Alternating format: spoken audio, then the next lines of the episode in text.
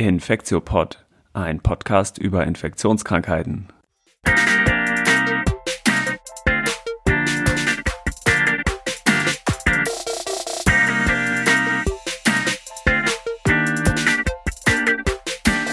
Ja, willkommen zur 70. Folge vom Infektiopod. Heute ist Dienstag, der 5.7.2022. Mein Name ist Till Koch und ich bin wie immer hier zusammen mit Annette Hennigs. Hi Annette.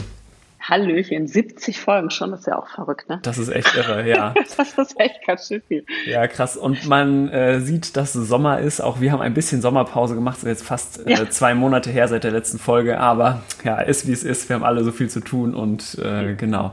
Dafür haben wir diesmal eine schöne, kompakte Folge. Wir haben eigentlich im Wesentlichen zwei Themen. Das erste Thema ist, wie könnte es anders sein, Covid. Wir haben ein bisschen ein Update und wahrscheinlich auch in der nächsten Folge müssen wir nochmal über Covid reden, weil es geht einfach immer weiter. Ja. Und dann im zweiten Teil machen wir Affenpocken, ne? Genau, machen wir, wollten wir ja noch ein bisschen mal das Aktuelle sozusagen durch, äh, ähm, durchgehen. Genau. Und es gibt ja ein paar ganz spannende neue Paper auch zu Covid. Also auch wenn man das Gefühl, hat, das ist ja alles immer nur noch das gleiche und dreht sich im Kreis, aber so ein paar Neuigkeiten gibt es ja schon. Ne?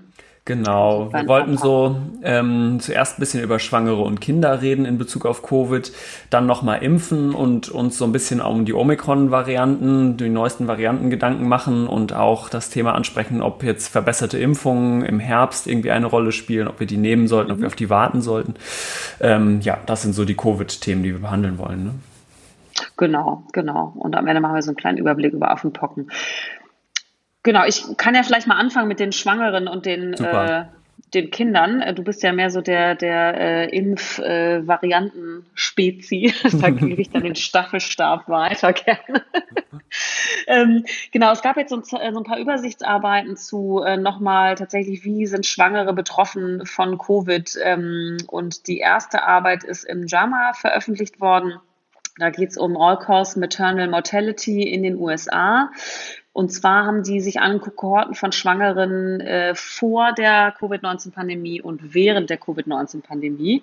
Und was man gesehen hat, ist, dass ähm, die Mortalität, die, also die mütterliche Mortalität sich seit der Covid ähm, doch erhöht hat, und zwar so um 33 Prozent, also immerhin ein Drittel im Vergleich zu vorher. Und das ist eben auch mehr als die erhöhte Mortalität bei Nicht-Schwangeren. Da waren es so ungefähr 22 Prozent. Also man, da sieht man eben schon, ähm, dass die Schwangeren ähm, sozusagen doller betroffen sind einfach von Covid. Und hier, und das sieht man auch in der, in der nächsten Publikation ganz schön, ist auch wieder sehr dieser, das ist ja in den USA immer sehr ähm, pointiert, sozusagen wird das, wird das erhoben mit, mit Race und Ethnicity. Und dort hat man eben gesehen, dass sozusagen den größten negativen Impact eben wieder ähm, non-white ähm, Ethnicities hatten, also Hispanic oder, oder Black Women. Ähm, und das ist ja das, was man eben auch schon ähm, bei Nichtschwangeren gesehen hat, dass eben die, ähm, die äh, Sterblichkeit, Mortalität und Morbidität eben bei insbesondere ähm, Schwarzen eben deutlich erhöht war. Und was ich ganz interessant fand, es geht ja eben nicht nur um Covid-assoziierte Mortalität, sondern eben auch All-Cause-Mortality. Und die haben das so ein bisschen versucht aufzudröseln in den ähm, Tabellen. Und da sieht man eben, dass Viral Illness als, als Todesursache eben schon Grund war, aber eben auch so Sachen wie Bluthochdruck und Diabetes, also eben auch so hm. Volkskrankheiten, die einfach schlechter gemanagt worden sind, so die Vermutung. Ne? Hm. Ähm, genau, sind dann eigentlich so äh, soziale Determinanten von Gesundheit oder ja. da in diesem Fall von Krankheit und sozusagen dieser genau. Zusatzeffekt war auch jetzt durch die Pandemie war viel geringer als der Unterschied zwischen den verschiedenen äh, Bevölkerungsgruppen eigentlich, ne? Genau, genau. Und also ich finde es aber auch sehr ähm, ähm, sozusagen sehr erschreckend wieder, wenn man, da gibt es eine so eine Abbildung, wo man äh, sozusagen gesehen hat, die, die ähm, mütterliche Mortalität pro 100.000 und da sieht man eben auch wieder, dass sozusagen die, ähm, die äh, Non-Hispanic White Bevölkerung und die ähm, Hispanics eben relativ gering waren, so mit 15 bis 20 und ähm, sozusagen die, die schwarzen Mütter ähm, bei eine doppelt so hohe Mortalität hatten, ne? mütterliche Mortalität. Das ja. kennen wir ja aus den USA auch vor Corona, aber das ist einfach wirklich echt erschreckend. Ja. Also finde ich das Und ich glaube, dass generell jetzt diese ähm, Übersterblichkeit in dieser Übersichtsarbeit sich angeguckt wurde, mh, hm, hat ja den Grund, dass, dass man daran, oder das ist so sozusagen was, was äh, einen hohen Evidenzgrad hat in der gewissen Weise. Ne? Also da kann man sozusagen nichts äh, dran rumargumentieren. Ne? Sonst, wann immer man sich Mortalität anguckt, kann man immer äh, irgendwie argumentieren, welche Gruppen hat man jetzt verglichen und so weiter. Genau.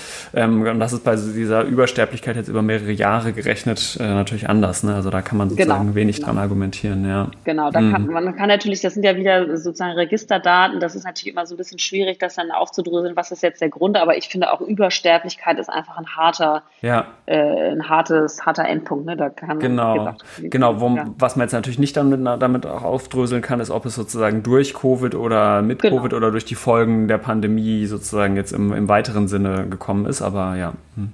Genau, aber da muss man halt auch sagen, ähm, durch oder mit oder als Folge von ist schon so, dass die Schwangeren eben doch nochmal doller betroffen sind als Nicht-Schwangere. Ne? Ja. Also die haben eben ein, ein, ein erhöhtes, äh, also ein, ein höheres eine höhere erhöhte Mortalität als Nicht-Schwangere, so, ja. also sehr kompliziert. Aber genau, also das finde ich auch, das ist eine ganz, ganz äh, ja, interessante ja. Arbeit, genau. Und dazu passt eigentlich auch das zweite Paper, ne, was im MMWA vom CDC erschienen ist. Genau. Genau, die haben sich eben auch wieder angeguckt, schwangere versus nicht äh, schwangere Frauen im äh, äh, reproduktionsfähigen Alter, also altersgematcht, ähm, die sozusagen ähm, symptomatische ähm, Covid-19-Infektion hatten. Also dort hat man eben 23.000 Schwangere mit Covid-19 und knapp 400.000 Nicht-Schwangere mit Covid-19 sich angeguckt. Und dort hat man eben gesehen, dass die ähm, eigentlich so in allen ähm, Markern eines schweren Verlaufes, also sei es ähm, Intensivstationsaufenthalt, ähm, invasive Beatmung, Notwendigkeit der extrakorporalen Membran, also der äh, ECMO-Anlage und auch Tod. Ähm, dort waren die Schwangeren, hatten sozusagen ein höheres Risiko, alle diese in Anführungszeichen Anführungsstrichen Endpunkte zu erreichen. Mhm. Ähm, das war sozusagen je nach, also sozusagen das, das Todesrisiko war so mit einem relativen Risiko von 1,7 ähm, erhöht.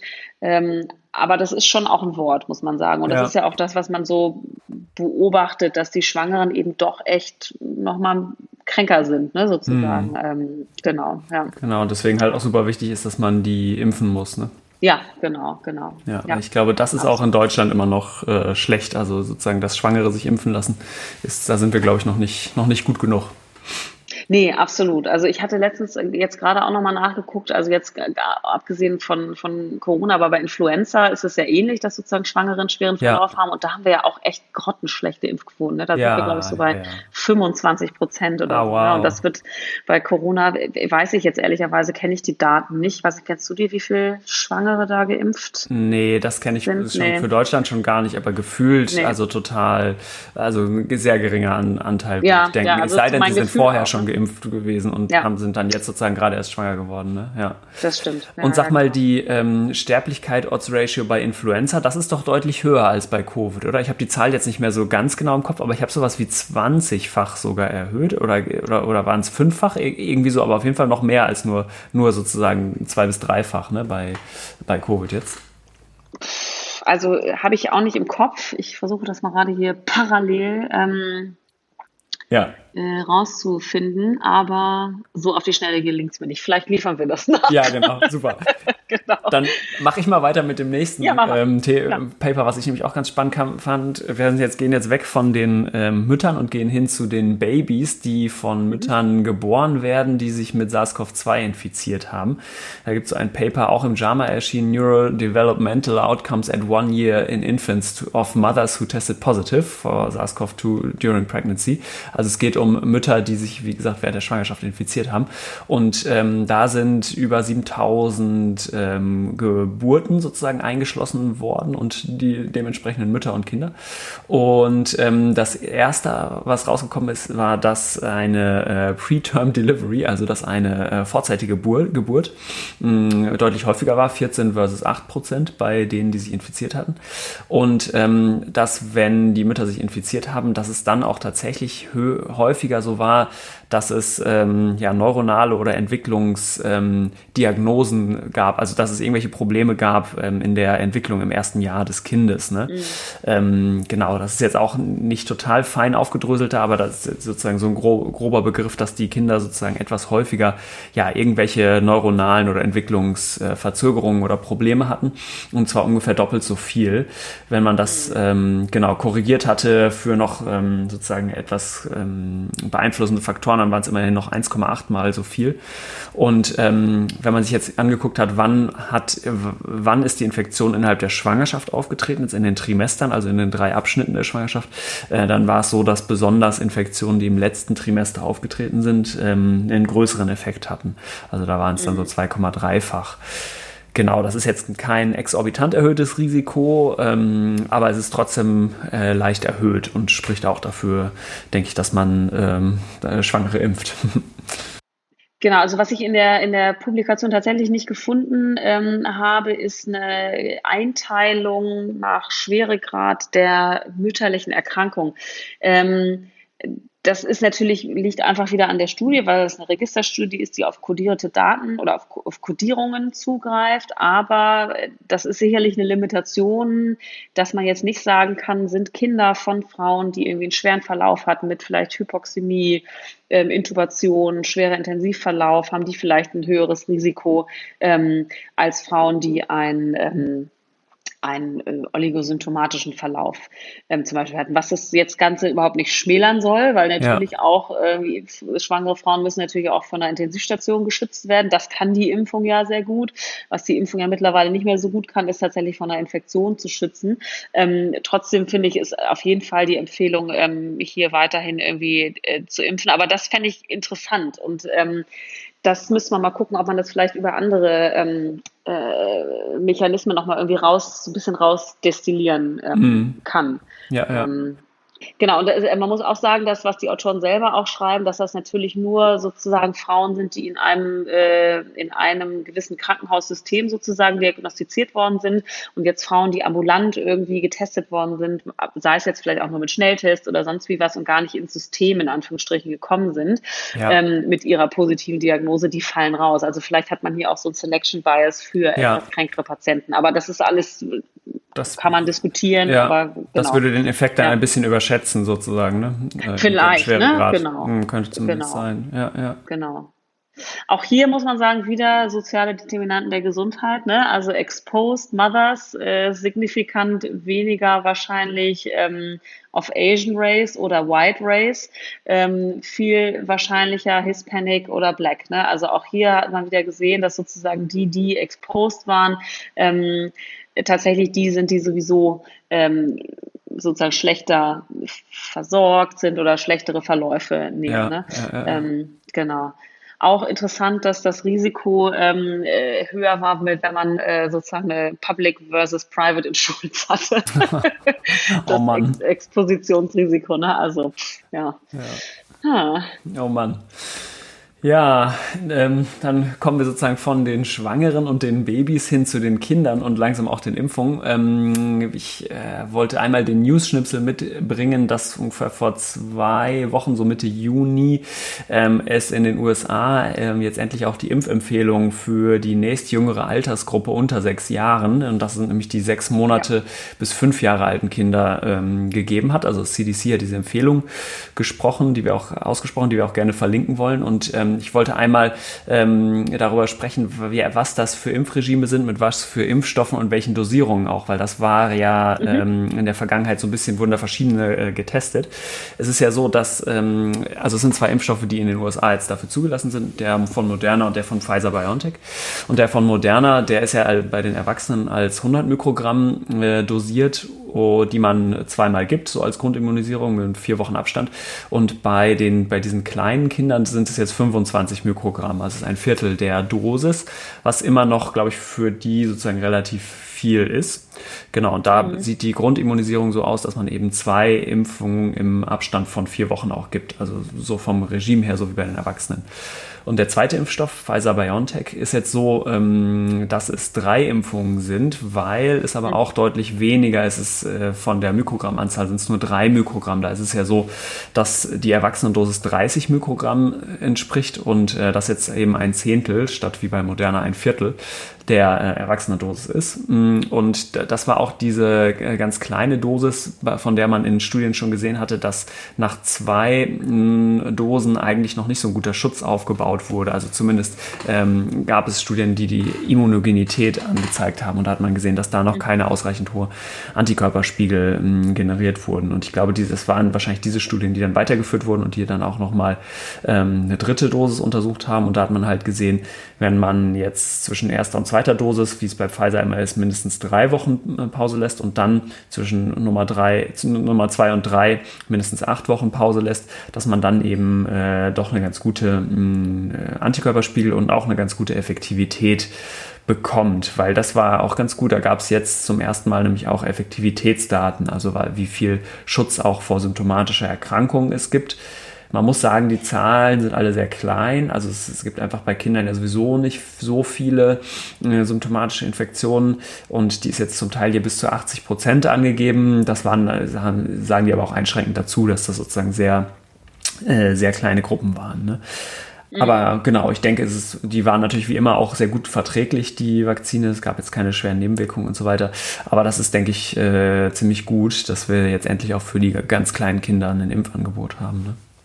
Absolut. Ich finde es ganz interessant, dass man ja ähm, bei jetzt den ganz Kleinen und den Erwachsenen sagt, man braucht irgendwie drei Impfungen und aber diese fünf bis zwölfjährigen, die immer noch mit ihren zwei Impfungen hm. äh, im, im, im, Schema sind, ne? oder in Deutschland mit einer.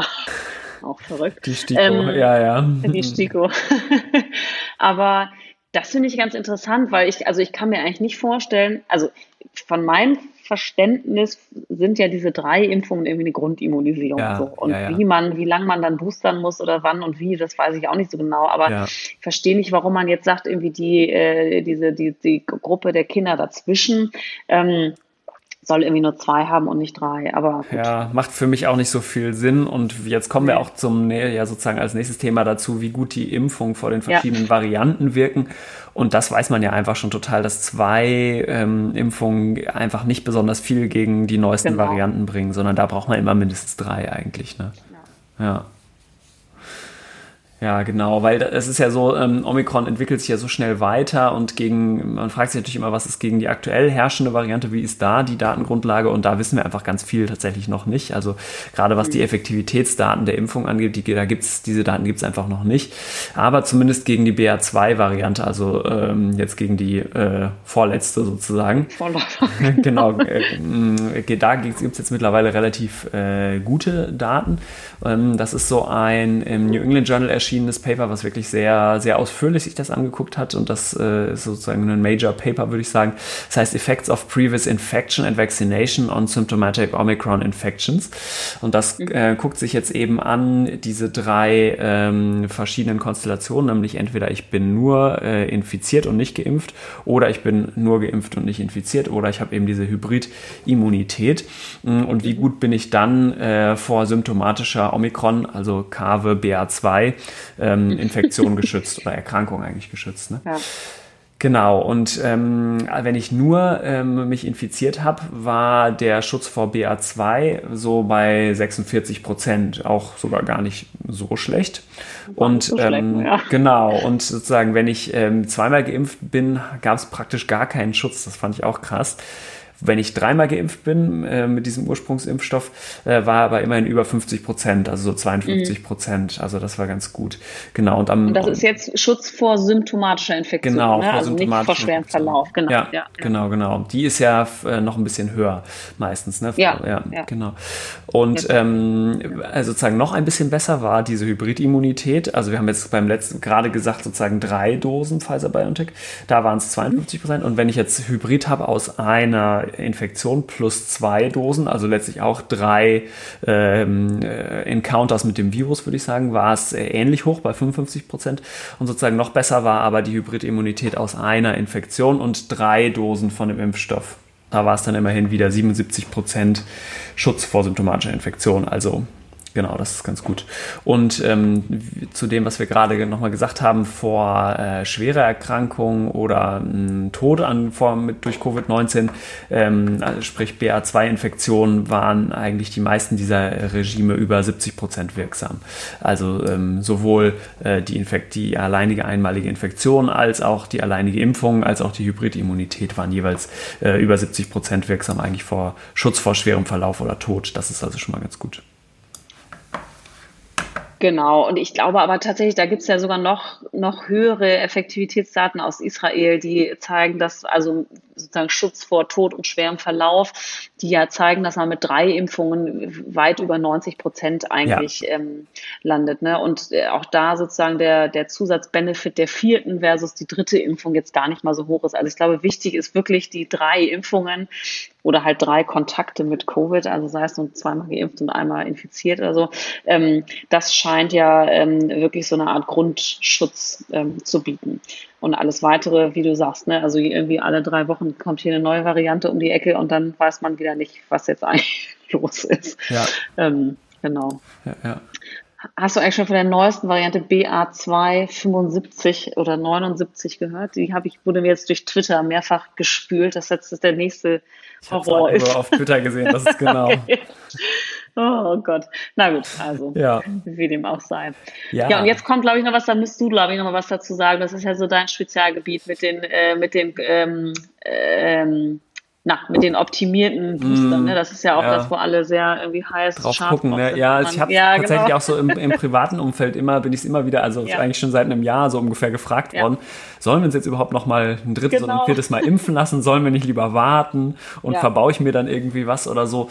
Ähm, und ich habe eigentlich schon immer gesagt, dass also so vom Gefühl her, ich würde mich einfach noch ein viertes Mal auch impfen lassen. Das ist, glaube ich, ähm, die sicherere Nummer einfach, weil die so eine gute Effektivität letztlich durch wiederholte Impfung auch jetzt gegen die neuesten Varianten bislang immer gezeigt haben. Ich glaube, damit macht man auf jeden Fall auch nichts verkehrt. Ne? Hm, weil genau, ja. was ja auch noch viel, jetzt nochmal kurzer als Zeit, was viel in den Medien diskutiert wurde in den letzten Wochen, war diese Idee, ob man sich nämlich was verbaut. Ähm, Im Stichwort ist der Original Antigenic äh, Sin, also ob man sozusagen, wenn man sich jetzt auf die eine Variante mit Impfungen am Anfang fokussiert, ob man sich dann so ein bisschen das Ausbreiten der Immunität hin zu neueren Varianten irgendwie verbaut. Und das wurde sozusagen auch in dem letzten äh, Corona-Update von NDR Info durch den Live Erik Sander, glaube ich, ganz gut äh, zusammengefasst und diese aktuellen Science-Paper und sowas diskutiert. Und genau, bis jetzt gibt es da eigentlich noch keinen dollen Hinweis Hinweis dafür, dass das bei SARS-CoV-2 mhm. eine Rolle spielt, ne? sondern im Gegenteil ist es ja so, dass äh, dieser Ursprungsimpfstoff sogar gegen die neuesten Omikron-Varianten, wenn man ihn nur oft genug impft, immer noch ähm, eine super, einen super Schutz eben macht und äh, also mhm. vor den schweren Verläufen und ähm, sich die Antikörperantwort, aber auch die T-Zellantwort auch eher zu verbreitern scheint durch wiederholte Impfung. Das ist ja auch erstmal was sehr Positives und dass sich das eben nicht sozusagen weiter zuspitzt bzw. einengt. Ne? Mhm. Genau.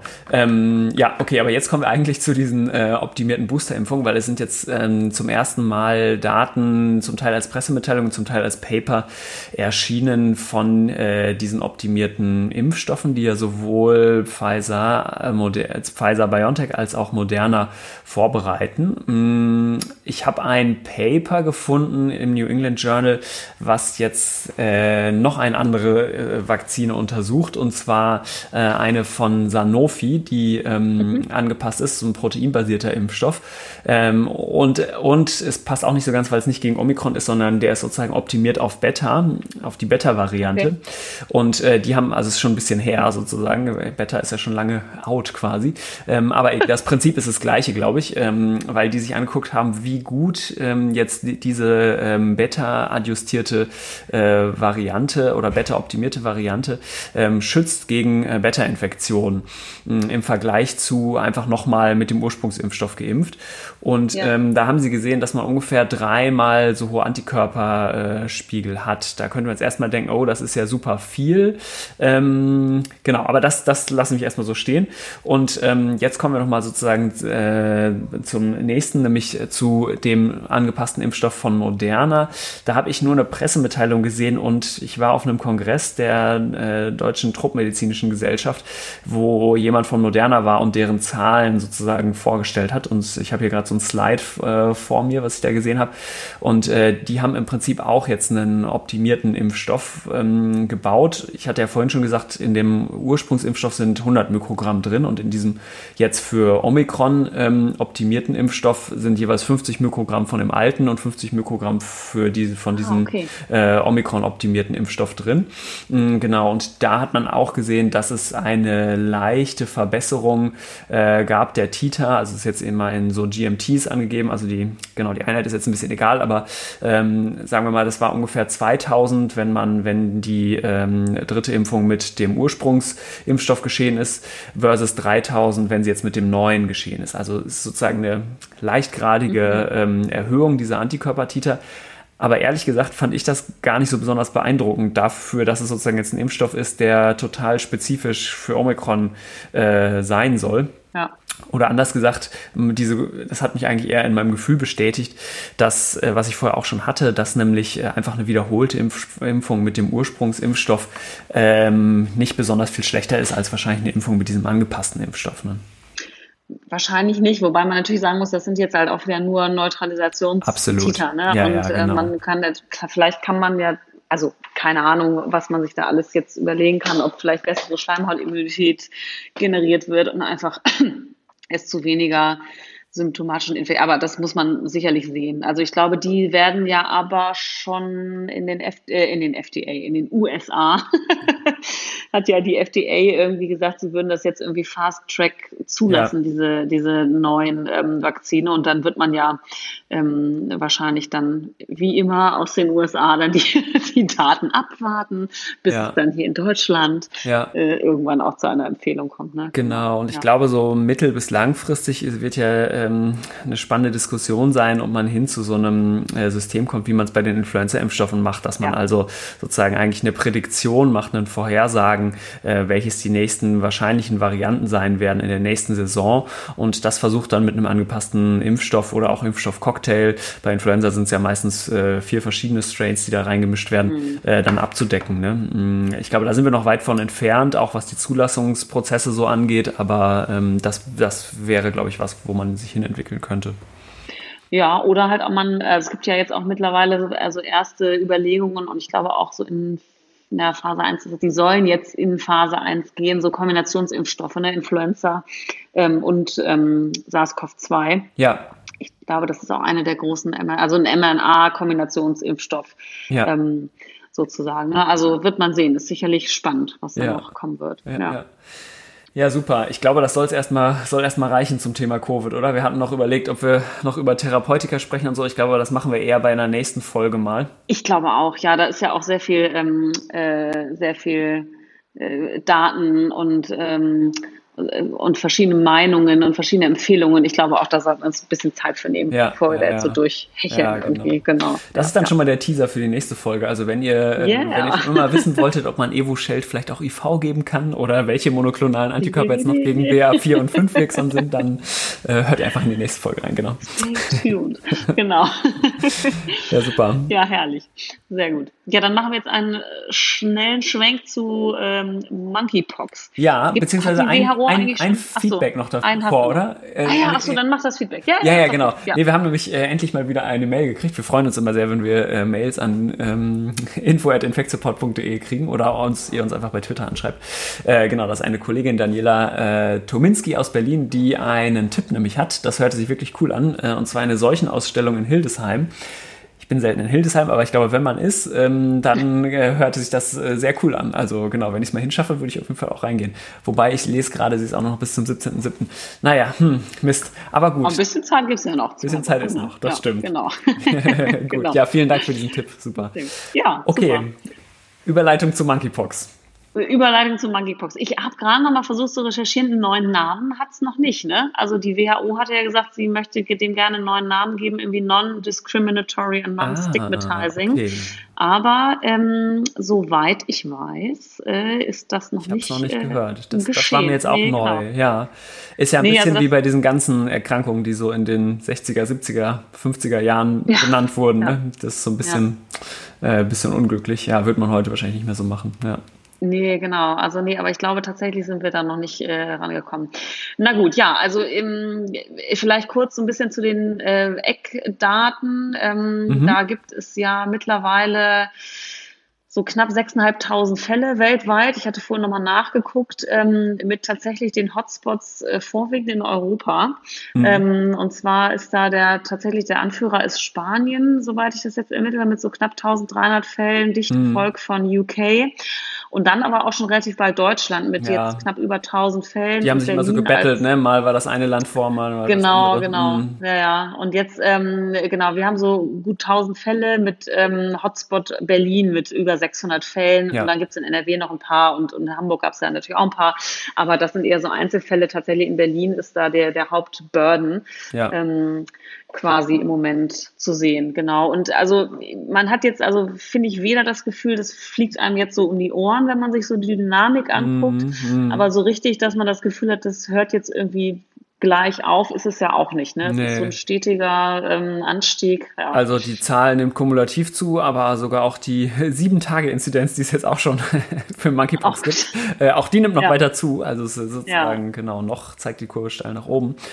Genau, das war jetzt die Epidemiologie in Deutschland und Europa und sozusagen interessant ist aber auch die Epidemiologie weltweit und da lohnt tatsächlich ein Blick in ein Paper, ähm, was auch, was im, was witzigerweise ähm, äh, Anfang diesen Jahres erschienen ist. Genau, ich habe es gerade noch geguckt, genau, am 11. Februar diesen Jahres ist er erschienen und das hat sich, das verlinken wir auf jeden Fall auch, das hat sich so in der, über die Jahrzehnte angeguckt, äh, sozusagen 1970er Jahre und folgende Jahrzehnte wo denn überhaupt schon Monkeypox alle aufgetreten sind. Und ähm, der, der Haupt, äh, die Hauptaussage ist eigentlich, dass es tatsächlich Länder gab, wo dann äh, auch schon viele tausende Fälle tatsächlich aufgetreten sind. Ne? Und das ist vor allem DRC, also die Demokratische Republik Kongo.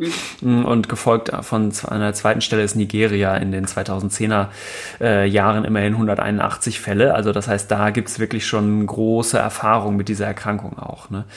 Alles andere, das ist ja auch schon einmal in den USA so im Jahr 2003 aufgetreten, das waren immer sozusagen ja, zweistellige Fallzahlen allerhöchstens. Ne? Die Präriehunde oder was waren das? Das waren irgendwelche Hunde, die. Genau, genau, da wurden so gambische Beutelratten ja. irgendwie importiert und dann wurden diese kleinen Nager, ne, also die Präriehunde sind ja so kleine ja. Nagetiere, wurden dann irgendwie ja. angesteckt und. Hunde, ähm, ja, genau. genau. Und die haben dann Menschen so oh gezwickt Gott. oder haben, äh, die Menschen haben die gestreichelt oder so und daran haben die sich angesteckt. Und das Interessante war aber ja, dass in diesen ganzen importierten, also außerhalb von Afrika aufgetretenen Fällen, äh, gab es vor diesem Ausbruch, gab es nie eine autochtone äh, Übertragung. Also es gibt, mhm. gab da nie eine Mensch-zu-Mensch-Transmission. Ne? Das, ist, ja. das ist so ganz spannend. Das ja. ist jetzt neu. Genau. Ja, ja. Ja, sollen wir jetzt einmal noch ein bisschen was vielleicht zur Virologie sagen und dann so Klinik, Diagnostik und Therapie und Prävention und so machen, das ist oder? gut. Ja, genau, mhm. genau. Soll ich Virologie machen? Mach doch du mal die Virologie. okay. genau, also ich mache es nur ganz kurz, kurz und schmerzlos. Ja, genau. Ähm, genau, die ja. gehören ja sozusagen zur äh, Gruppe der Orthopox-Viren und ich äh, will einmal nur noch erwähnen, was die anderen ähm, Viren sind, die noch in dieser Gruppe sind, die ähm, den, den Menschen was anhaben können. Weil es gibt, gibt eigentlich vier Viren, die sozusagen interessant sind. Es gibt total viele Orthopox-Viren, aber vier, die für den Menschen interessant sind. Der erste sind die richtigen, die echten Pocken, auf Englisch Smallpox genannt. Das ist äh, der Variola-Virus. Äh, das zweite Wichtige ist das äh, Vaccinia-Virus. Das ist so eine, die abgeschwächte Variante davon. Äh, das äh, sind sozusagen die Erst- und Zweitgeneration ähm, Pockenimpfstoffe und die können sozusagen auch eine Erkrankung machen, nämlich die Impfpocken. Da kommen wir später auch nochmal zu. Dann gibt's äh, Kuhpocken, also Cowpox-Virus und dann jetzt eben Monkeypox-Virus, also Affenpocken als Erkrankung. Genau, und das sind eigentlich die, ähm, die für den Menschen erkrank äh, interessant sind, weil äh, Menschen daran schon erkrankt sind. Ähm, und äh, die Bio Biologie von diesen Pockenviren ist halt sehr anders als jetzt zum Beispiel SARS-CoV-2. Ne? Die, also erstmal sind es DNA-Viren, das haben wir, glaube ich, alle jetzt schon mal gehört. Ähm, interessant ist aber auch, dass das Genom viel größer ist, also knapp zehnmal so groß ungefähr. Ne? SARS-CoV-2 hat so 30.000 Basenpaare äh, RNA als Erbgut und äh, diese Viren haben halt so 200.000 Basenpaare äh, DNA als mhm. Erbgut. Beziehungsweise bei SARS-CoV-2 ist es kein, äh, sind es keine Paare, fällt mir gerade ein, weil es ja ein Einzelstrangvirus. Aber genau, egal. Also sozusagen Basen. Ähm, genau. Und bei den Proteinen ist es, ähm, ist es ähnlich. Da hat SARS-CoV-2 hat so 29 Proteine und diese Orthopox-Viren haben ungefähr 200. Also auch da knapp zehnmal so viel vielleicht. Und ähm, man weiß auch von vielen von diesen Proteinen noch gar nicht so richtig, was die eigentlich machen. Also da ist viel auch noch unverstanden. Die haben auch einen total komplexen äh, Lebenszyklus. Also sie haben so, sind so zweimal verpackt, wenn sie am Ende aus der Zelle Zelle wieder rauskommen und äh, haben so zum Beispiel eine Besonderheit, dass die nur im Zytoplasma replizieren, dass die gar nicht in den Nukleus gehen und so weiter. Mhm, genau. Ähm, ja, und jetzt zu dem Monkeypox-Virus speziell, wenn wir jetzt von den generellen der Gruppe mal sozusagen weggehen, ähm, haben bestimmt auch schon alle gehört, dass es eben diese zwei äh, unterschiedlichen, ja, Kladen wird da immer zugesagt. Ich würde da fast Strain es gibt oder zwei unterschiedliche Stämme eigentlich, diese westafrikanische und die zentralafrikanische. Und ich sage deswegen Stämme dazu oder Strains, weil die ja ähm, in der klinischen Praxis, also in ihren Eigenschaften, ähm, unterschiedliche ähm, Merkmale zu haben scheinen. Und das ist ja so ein bisschen das Kriterium für verschiedene verschiedene äh, Strains eigentlich. Ne? Genau, und dann als letzten Punkt nur äh, zum Thema Virologie noch, das haben bestimmt auch schon viele gehört, ähm, dass diese DNA-Viren generell, aber diese Orthopox-Viren auch speziell, weil sie eben relativ groß sind, auch eine sehr geringe Mutationsrate haben. Also in diesen 200.000 Basenpaaren sind bislang nur so 47 äh, Mutationen überhaupt beschrieben. Also das ist wirklich ganz was anderes von der Dynamik her als bei SARS-CoV-2. Ne? Und ähm, das legt auch schon so ein bisschen nahe, dass äh, jetzt diese unterschiedliche Ausbruchsdynamik, die wir jetzt gerade bei der Epidemiologie beschrieben haben, dass das wahrscheinlich eher nicht durch eine Veränderung der Viruseigenschaften jetzt durch Mutation oder sowas zum Beispiel zustande gekommen ist. Ne? Ja. Genau, ja. Ja. Oh, okay, dann besprechen wir doch als erstes mal die Klinik als nächstes. Genau, ne? die Klinik, genau, da kann, genau. Also die Klinik ist ja also man kennt ja ganz viele Bilder, ähm, jetzt vielleicht auch aus Zeitungen und im Internet, aber die Klinik ist normalerweise tatsächlich, ist das eine selbstlimitierende ähm, Erkrankung, ähm, die initial erstmal mit so einem grippalen Infekt einhergeht, Fieber, Kopfschmerzen, Gliederschmerzen, ähm, Lymphknoten und dann entwickelt sich eben dieser, dieser Ausschlag. Entschuldigung. Und ähm, das sind äh, sozusagen so Bläschen, die so eine, so eine charakteristische ähm, ähm, ja, Entwicklung nehmen. Also es sind irgendwie erst kleine, kleine Papeln, dann werden es Bläschen, dann verkrusten sie irgendwann und trocknen aus. Und ähm, die sehen, können so ein bisschen aussehen wie Windpocken, aber zumindest sagt man so, dass die im Gegensatz zu Windpocken, wo man ja diesen, diese Sternenhimmelkarte hat, also Effloreszenzen, die sich in allen Entwicklungsstadien sozusagen befinden, also man hat Papel, man hat Bläschen, man hat Krusten, dass das bei den Monkeypox eben eher so ein bisschen ähm, synchronisierter abläuft, also dass mm. man eben nicht so ganz viele verschiedene Stadien nebeneinander hat. So also sagt ich glaube, man zumindest. Ne? So sagt man, genau. Genau, ich also, glaube, klinisch kann das nämlich äh, nicht so ganz bestätigt werden. Ja, genau, ja, da kann genau, es ne? also, verlaufen, ja. Genau, also so hat man es so hat man es dann eben immer gesagt. Ne? Und ähm, genau, es kann dann eben noch zu Lymphknotenschwellungen kommen, eben insbesondere in den Regionen, die betroffen sind. Ähm, und es kann aber eben auch schwere Verläufe geben bei Patienten, die immunsupprimiert sind, bei Schwangeren oder eben auch ähm, bei Kindern. Ja. Ähm, und ja, das ist eigentlich so der klinische ja. Verlauf. Ne? Und ja. man, man, muss sagen, diese, diese Bläschen, die, ähm, die äh, heilen dann irgendwann ab, aber eben auch teilweise unter Narbenbildung und je nachdem, wo ne, diese natürlich auftreten, also ähm, gerade aus den afrikanischen Ländern, da kennt man ja auch so disseminierte Verläufe am ganzen Körper oder auch im Gesicht, kann das natürlich auch sehr entstellend sein. Ja. Ne? Genau. Ja, mir fällen noch ein, zwei Dinge dazu ein. Das eine, dass auch die Handflächen betroffen sein können. Das ist ja mhm. ähm, genau bei vielen anderen Erkrankungen auch nicht so. Sonst, wenn man sozusagen ja. Exanthem an der Handfläche sieht oder ähm, denkt man schnell an Syphilis zum Beispiel auch. Ne? Das ist wohl auch ganz typisch. Mhm. Ähm, aber genau da kann das auch so sein. Und ähm, ja, ich finde es ganz spannend, dass wir jetzt hier auf jeden Fall ja deutlich, also in den letzten Wochen und Monaten wirklich nochmal echt dazugelernt haben, was dieses klinische Bild angeht. Ne? Also man hat es immer so bestimmte Dinge gelesen lesen, wo das vorkommt, diese Uniformität der Läsionen. Und es unterscheidet ja, ja. sich dann aber doch äh, von dem, was wir sehen zum Teil. Ne? Also eine andere Sache, die auch durch den Übertragungsweg wahrscheinlich, ähm, zumindest bei den initialen Fällen so zu erklären ist, ist, dass ja ganz viele der Läsionsschwerpunkte ähm, vor allem so genitale Läsionen sind. Ja. Ne? Also es sind ja, praktisch ausnahmslos MSM betroffen bislang, also mhm. fast äh, sozusagen wirklich nur äh, Männer, die Sex mit Männern haben. Und, das, und die hatten dann halt sehr häufig tatsächlich am Genital, also am Penis oder auch Perianalläsionen, je nachdem, ja. welche Form von Sexualkontakt äh, stattgefunden hat. Genau, man kann auch ähm, so Enantheme, also an Schleimhäuten durch, äh, wenn man sozusagen ähm, äh, oralen Kontakt hatte, mh, auch haben. Ne? Und man kann es aber auch eben an anderen Hautstellen haben, also einfach am Arm oder irgendwo sonst. Ja. Genau, genau das stimmt. Aber genau, das, was wir gesehen haben, war ja tatsächlich vorwiegend Genitor ähm, anal im Moment. Aber auch wirklich mit, mit ordentlichem Krankheitsgefühl. Ne? Also die ja. Patienten, die wir gesehen haben, die waren ja wirklich alle schon echt ähm, auch allgemein deutlich beeinträchtigt, das muss man schon sagen. Genau, ja. Ja, es gibt dazu auch noch nicht so viel, aber ein paar Paper gibt es schon. Es gab jetzt schon Anfang Juni so ein Lancet äh, Preprint, wo die ähm, KollegInnen in UK mal die ersten knapp 50 äh, Männer aufgeschrieben haben, die sie da so gesehen haben. Mhm. Und ähm, genau, das war ein bisschen ähnlich, fand ich, das Kollektiv, aber das, da kann man es einfach nochmal nachlesen.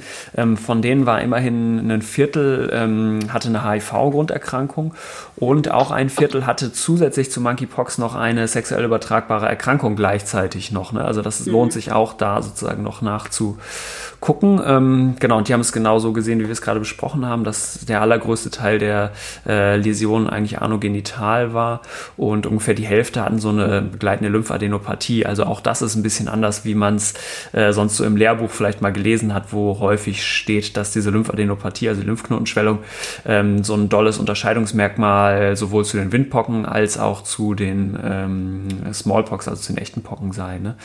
Ähm, ja, genau. Das ist dann doch immer etwas komplexer oder äh, vielschichtiger in, in, der Realität. Ja, so. man sieht, ne? genau, auf jeden ja. Fall.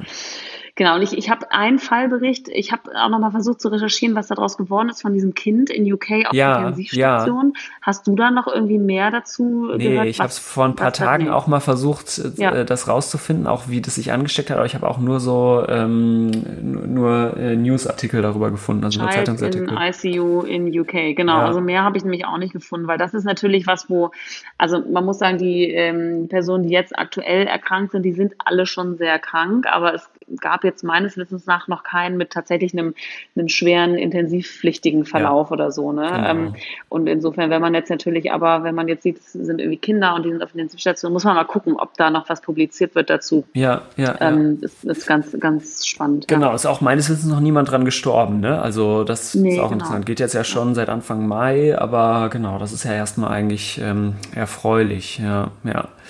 Ja, ich habe im genau. Zuge ähm, äh, eines Vortrags, den ich letztens darüber gehalten habe, auch nochmal so zwei Slides zusammengestellt äh, zu Differentialdiagnosen. Das fand ich auch nochmal ganz interessant, weil im Moment äh, ist die Diagnose Monkeypox wahrscheinlich noch relativ einfach zu stellen, weil man gewissermaßen mhm. die epidemiologischen Faktoren noch hat. Ne? Also wenn es halt ja, ja. in jemandem auftritt, der sich als äh, MSM identifiziert und äh, sozusagen eine entsprechenden Läsionen und jetzt mit dem zeitlichen Geschehen, dann hat man eine relativ hohe Chance, dass es Monkeypox ist, gerade wenn man jetzt zum Beispiel in Berlin ist. Ähm, ja. Genau, aber prinzipiell gibt es halt eine Reihe Reihe von Erkrankungen, die ehrlicherweise ziemlich ähnlich aussehen können. Ne? Absolut, ne? ja. Das können ja, bei Immungesunden sowas sein wie Molluscum, Molluscum contagiosum, also diese Dellwarzen, aber auch ja. sowas wie Histoplasmose oder Melioidose oder sowas kann das machen. Und bei Immunsupprimierten sowas wie Kryptokokkose oder auch äh, disseminierte Mykobakterien, das genau, genau gibt es alle möglichen Sachen noch. Ne? Also ich glaube, aus, außerhalb von so einem akuten Ausbruchsgeschehen kann es dann doch schwer sein, das zu diagnostizieren. Ne? Absolut, genau. Und man muss sagen, man kann es ja aber eigentlich ganz gut diagnostizieren, ähm, vielleicht um einen ganz eleganten ah, ja. äh, Überleitung zu machen. Ja. Und zwar ist das ja ähm, eine einfache PCR-Diagnose ne, aus sozusagen mhm. Abstrichmaterialien oder, ja. oder Körperflüssigkeiten. Also insofern, das lässt sich ja relativ schnell bestätigen oder ausschließen. Aber du hast natürlich völlig recht, wenn es wenn es das dann eben nicht ist, muss man dann eben die äh, differenzialdiagnostische Box äh, wieder aufmachen und ja. eben weiterschauen und weitere Diagnostik machen. Ne? Und da ist es dann eben teilweise ja nicht mit irgendwie PCRs getan, sondern man muss vielleicht Gewebeproben, Kulturen ähm, oder ja. irgendwas nehmen. Ja. Genau, wichtig ist, dass man diesen äh, Tupfer immer nativ einschickt, ne, eigentlich. Also ja. das ist einfach sozusagen, den muss man jetzt nicht in irgendeine spezielle Lösung tunken oder so. Und ich glaube, ja. mittlerweile äh, können das auch sehr viele Labore eigentlich ähm, anbieten. Also es gibt, glaube ich, mehrere hunderte. Am Anfang war es wie so oft so, dass man es halt zu den Konsiliarlaboren schicken musste, aber ich glaube, das ist keineswegs mehr so, weil das letztlich sind genau, sind einfach, ist einfach eine PCR. Das machen alle Labore äh, tausendmal am Tag wegen SARS-CoV-2 und da können die jetzt genau. einfach mit einem anderen Primer auch auf Monkeypox testen. Ne? Genau, genau. Ja, und äh, zumindest PCR-positiv hat man ja auch schon äh, andere Proben untersucht, also äh, Blut, Sperma, ja. Ähm, ja. sozusagen nicht nur diese postulären Läsionen, ne? ähm, ob ja. da wirklich und jeweils Oberflächen, auch, nicht wahr? Ja, genau. Die Kollegen aus dem UKE haben auch was dazu äh, zum genau. Thema Transmission äh, publiziert, können wir auch gerne verlinken in Eurosurveillance, also auch einem angesehenen Journal, würde ich sagen. Da haben sie von so einem kleinen, als von einem Patientinnenzimmer mh, hm, äh, in diesem Fall Patientenzimmer, ähm, aus dem UKE haben sie so Swaps genommen an verschiedenen Stellen und ähm, da hat man eben gesehen, wenig verwunderlich, dass auch auf Oberflächen im Patientenzimmer selber zumindest ähm, äh, Viruskopien zu finden waren. Ob die jetzt lebend waren oder ob es nur Bruchstücke waren, ist da nicht untersucht worden. Aber das Beruhigende ist, dass sowohl in der Schleuse als auch vor dem Patientenzimmer ähm, in den Proben, die entnommen wurde, keine, keine Viren zu sehen waren. Genau, genau. Und also, also vor allen Dingen irgendwie Toilette und Bett und so waren natürlich die klar, Korrelation hoch. Klar. Das ist ja auch klar. Ne? Ja. Genau. Aber deswegen ist ja auch die Empfehlung, eben sich zu isolieren, weil es mhm. natürlich einfach ist halt eine Schmierinfektion. Ne? Also ja. insofern, ähm, das ist natürlich klar, dass man da dann genau. Genau, jetzt kommen wir vielleicht oh. einmal nämlich zur Übertragung, zur Transmission nochmal, ähm, weil ein anderes Material, wo auch tatsächlich regelhaft die PCR positiv ist, was man auch untersuchen kann, ist tatsächlich so ein äh, Rachenabstrich, den wir jetzt ja durch Covid auch schon alle sehr gut kennen. Und mhm. ähm, das zeigt, dass bei einer Infektion wahrscheinlich auch da das Virus noch repliziert. Und das zeigt auch, dass man sich wahrscheinlich ähm, durch Dinge wie Küssen zum Beispiel auch anstecken kann. Ne? Also das ist eben, ähm, ja, wenn man es mal mit anderen Erkrankungen oder anderen Viren vergleicht, dass es, ähm, auch wenn es sich durch Sexualkontakt übertragen lässt, äh, es eben ansteckender ist als HIV beispielsweise, ne? was man ja durch Küssen mhm. zum Beispiel nicht übertragen kann. Ähm, mhm. Genau. Und wie genau, was für eine Rolle jetzt die, ähm, die Fomites, also so Oberflächen, was wie Kleidung äh, oder so spielen, das weiß man noch nicht genau, beziehungsweise es gibt Berichte auch aus äh, sozusagen von Einzelfällen in den letzten Jahren, ähm, dass es zu, schon zu äh, Fällen durch, ähm, durch Bettwäsche gekommen ist, mhm. auch in so Healthcare-Settings. Aber ähm, das ja, scheint jetzt wahrscheinlich im Moment nicht der Hauptübertragungsweg zu sein, ne, sondern es ist eher der nahe Kontakt, ähm, wahrscheinlich zumindest der Hautkontakt. Ja. Ja, so, so hört sich jetzt zumindest in der Epidemiologie jetzt erstmal an. Ne? Hm, genau. Ja. ja. Genau, und was machen wir denn jetzt, wenn wir es haben, um ganz elegant überzuleiten zu therapeutischen Optionen?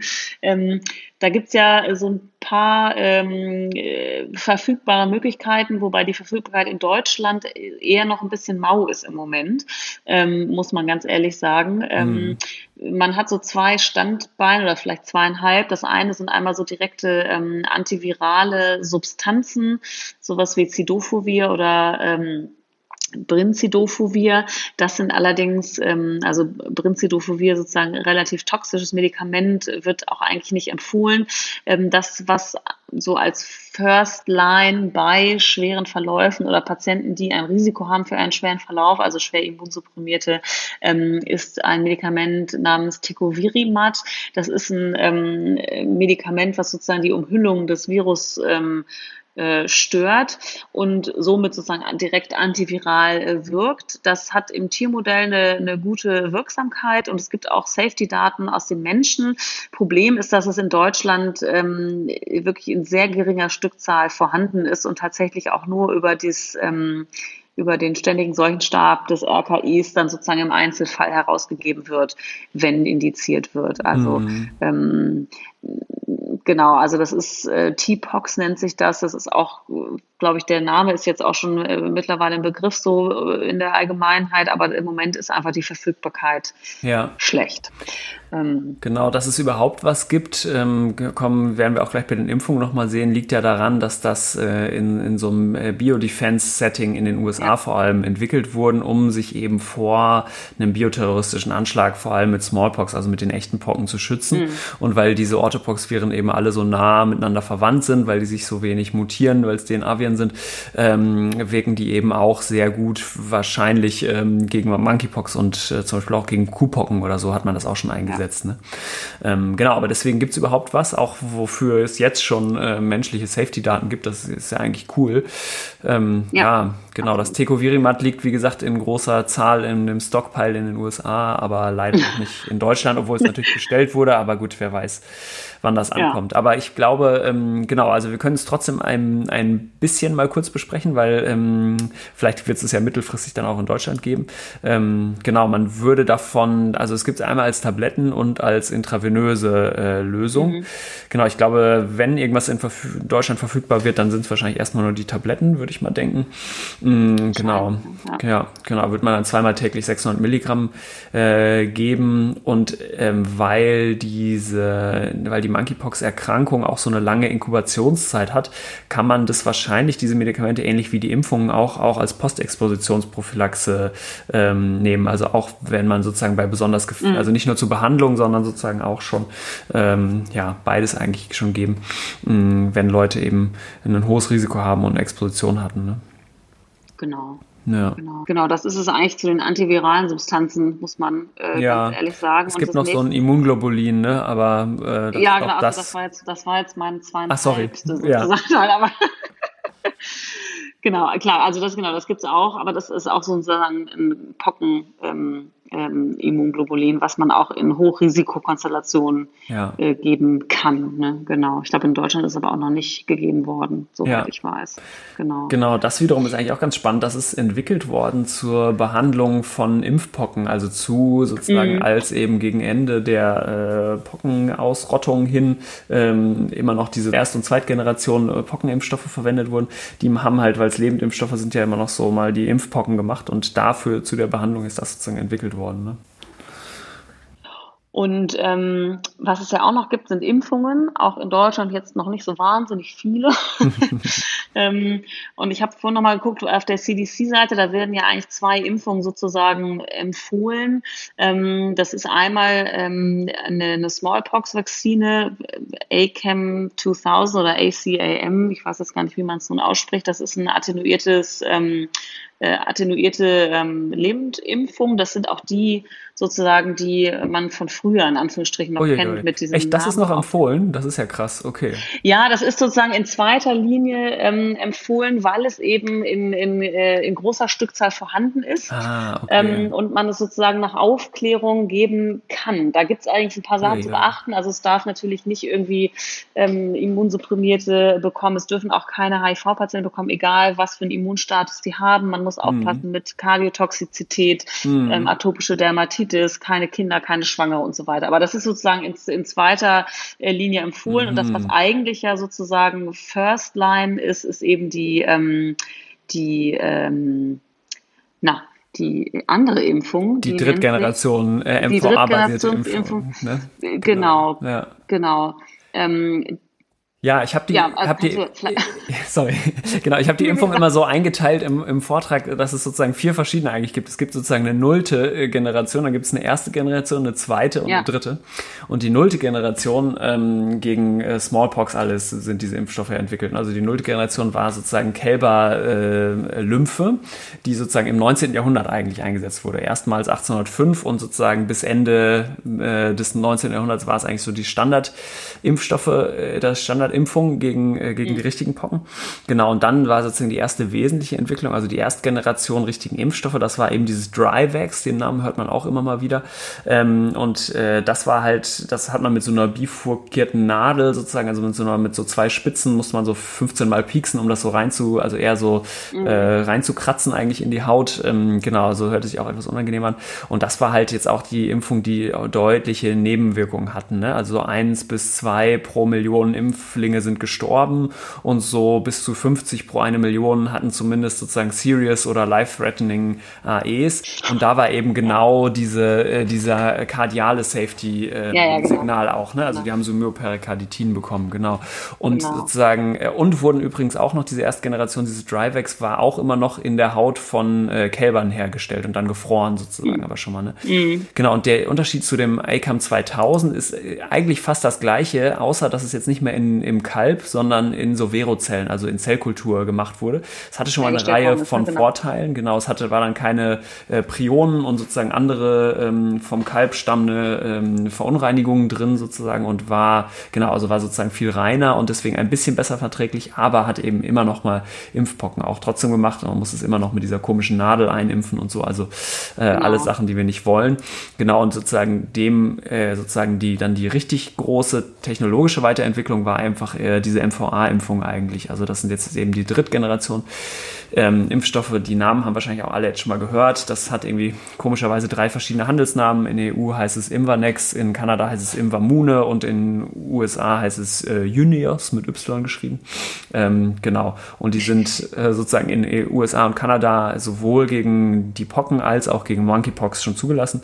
Und in EU sind sie gegen die Pocken zugelassen. Und dann wäre es sozusagen off-label, das gegen Monkeypox zu benutzen. Ja.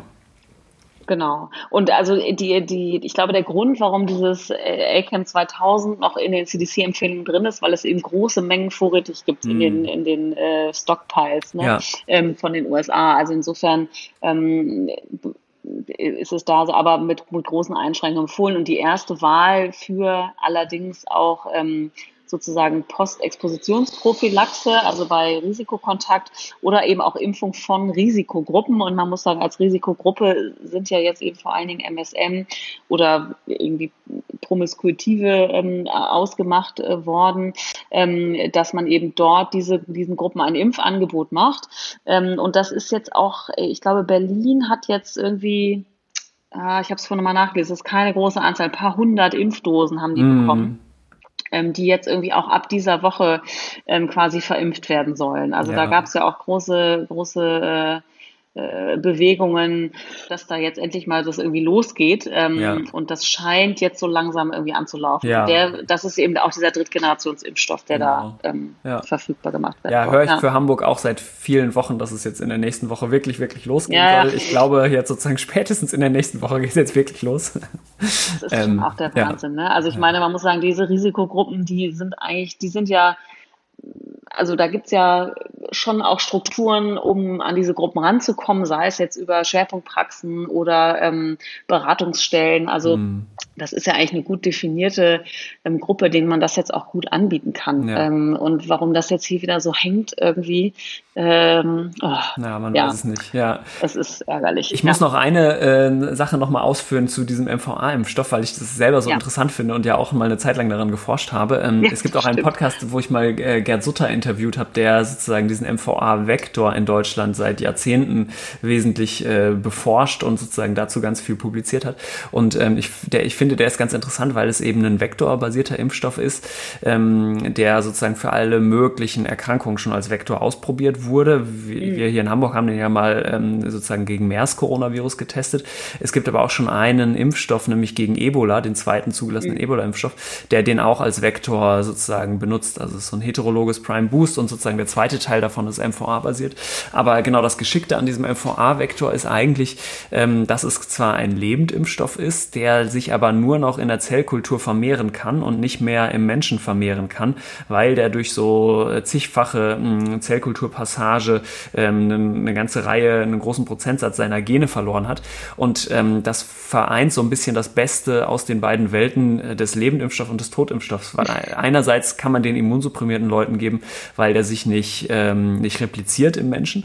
Und andererseits ist er aber sehr immunogen, weil er sozusagen intrazellulär ähm, es eben nicht nur ähm, ein, einfach ein Peptid ist oder nur ein Stück DNA, sondern weil sozusagen ein Teil des, ähm, des Virusvermehrungszyklus schon noch sozusagen anläuft. Ähm, oder anders gesagt, das, das sind, ist jetzt nicht nur RNA oder DNA drin, sondern es sind eben auch die viralen Proteine und so weiter drin. Und das scheint sozusagen die Immunzellen deutlich mehr zu reizen reizen und zu einer höheren Immunantwort zu bewegen, als wenn es jetzt nur ein Stück Erbgut oder nur ein Stück Protein wäre. Ne? Genau, also das mhm. ist so, das ist, ist immer so ein bisschen das Besondere bei diesem MVA. Ja. Aber genau, und er ist eben ganz gut verträglich und man hat dieses ähm, kardiale Safety-Signal nicht mehr und so. Deswegen, ähm, ja, wäre doch zu hoffen, dass es den noch, noch ein bisschen häufiger gibt.